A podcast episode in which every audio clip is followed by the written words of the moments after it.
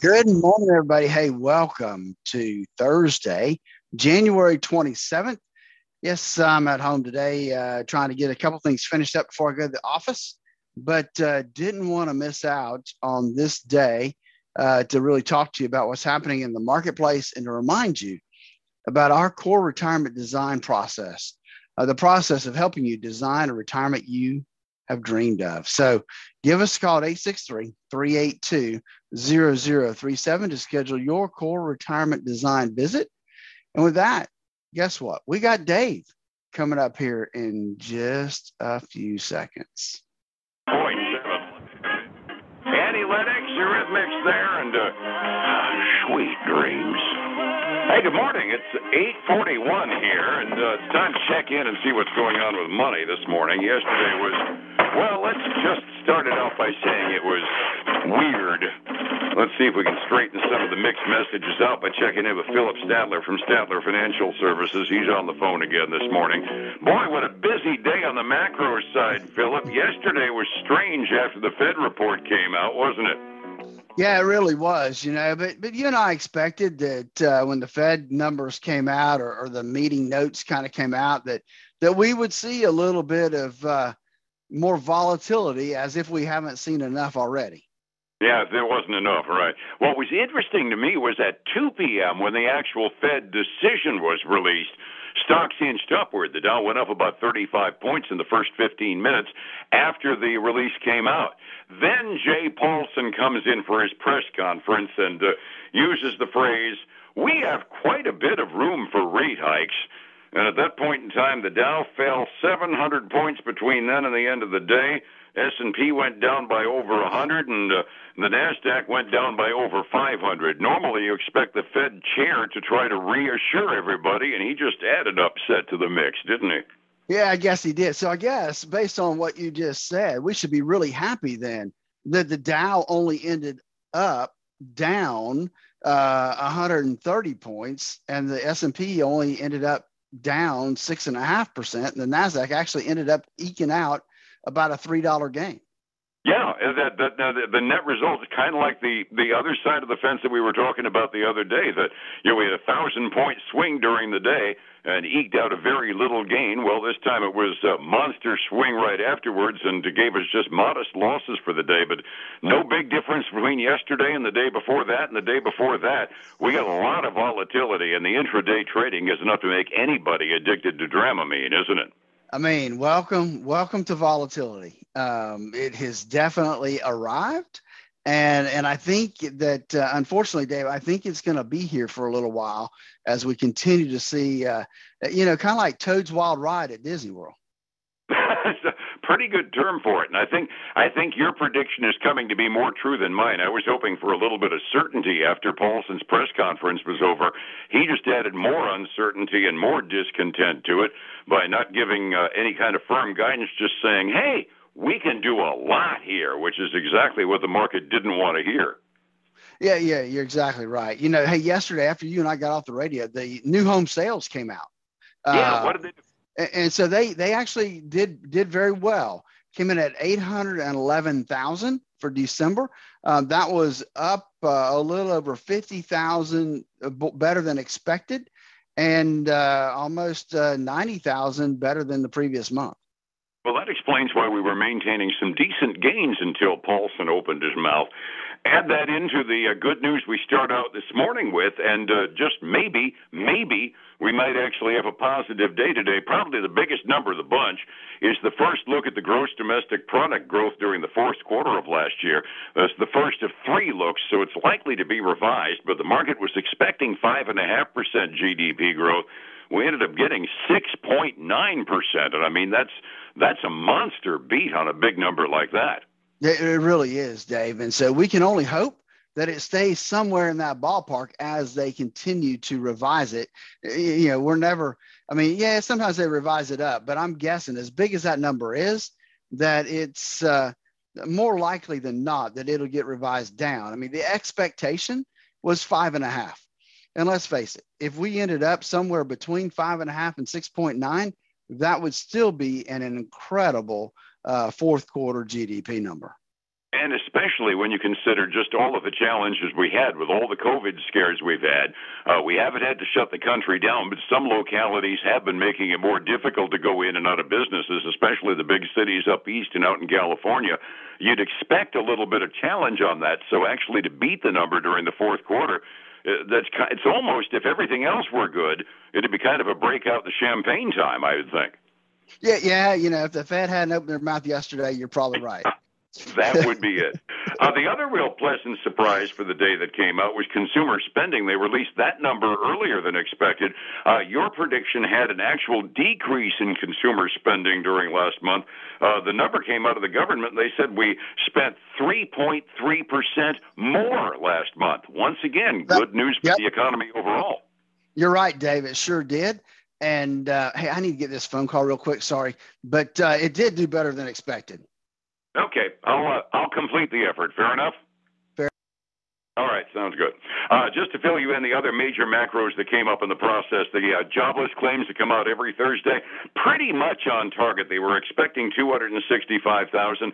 They got 280. Uh, they, they got 260. A slight beat, but still pretty close to being on target.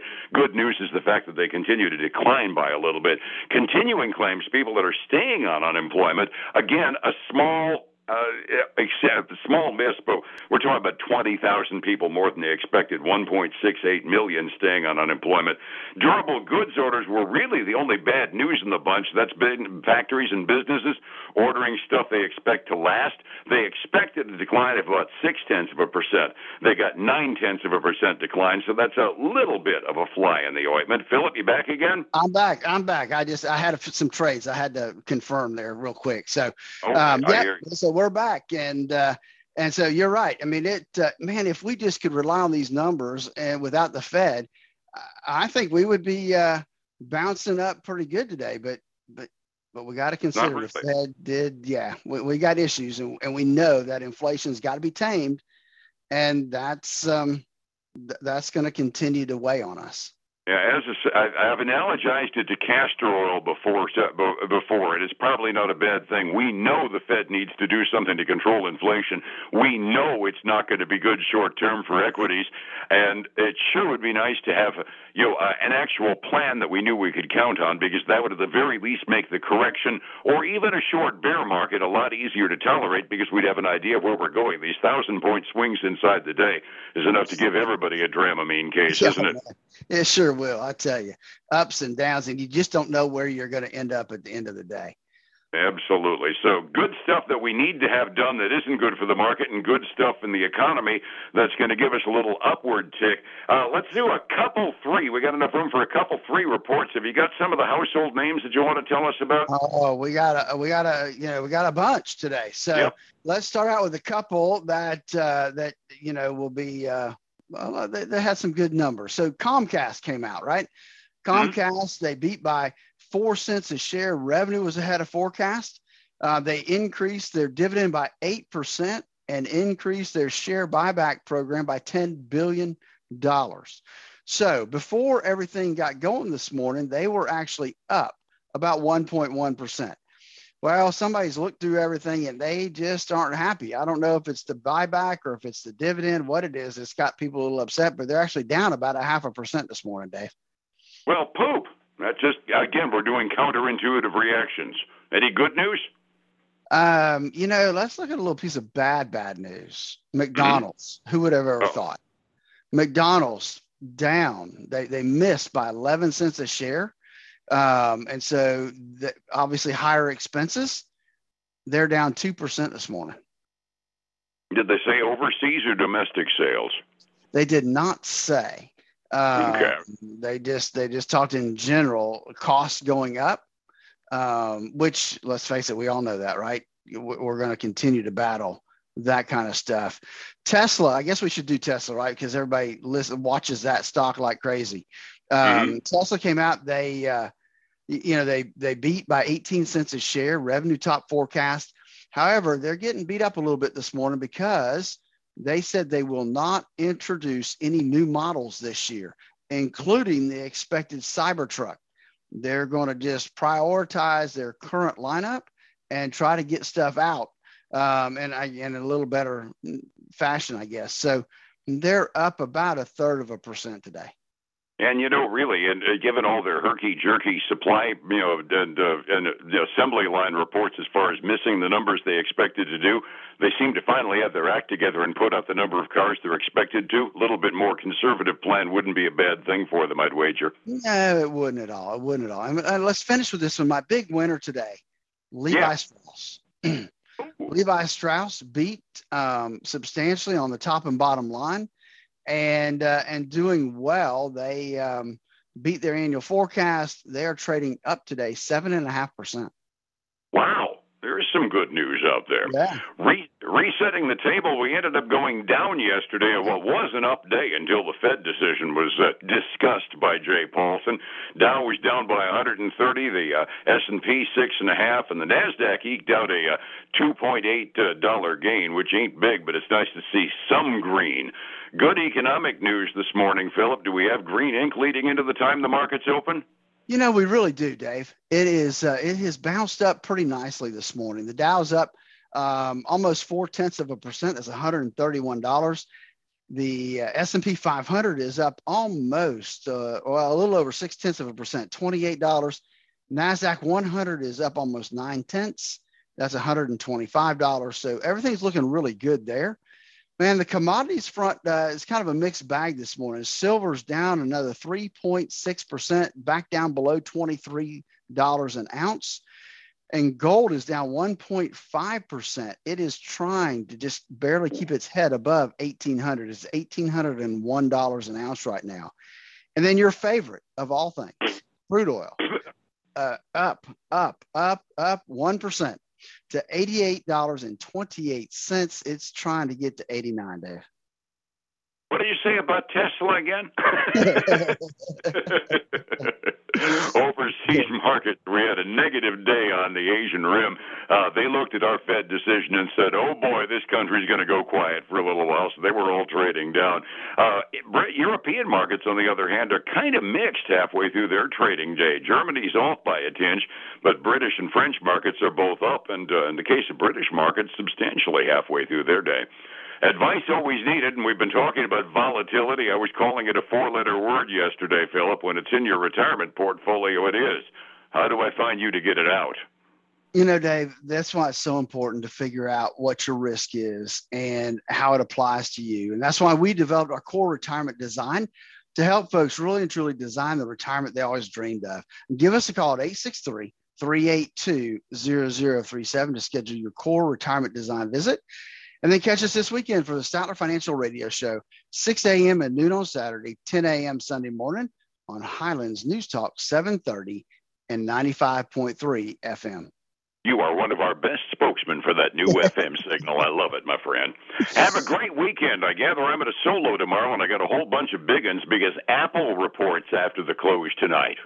Yeah, so look, you got a lot of good stuff to talk about, along with a few economic numbers coming out tomorrow that are going to be interesting. Yeah, there's some big ones coming out, so be here tomorrow, even though I am soloing. Phillip, thank you so much. We'll catch you on Monday, all right? All right, buddy. Take care. Be well, my friend. It's 105.7 Light FM and Statler Financial Services. Phillip Statler. Hey, folks, I really want you to know I appreciate you tuning in today. Uh, I will be out the next uh, day or so, uh, as Dave said. So I hope that you'll tune in tomorrow to him and uh, and catch us again on Tuesday through this Facebook programming. Hey, have a great day. Remember, volatility is risk. You need to know what it is. That's why we have a core retirement design. Take care. I'll talk to you soon.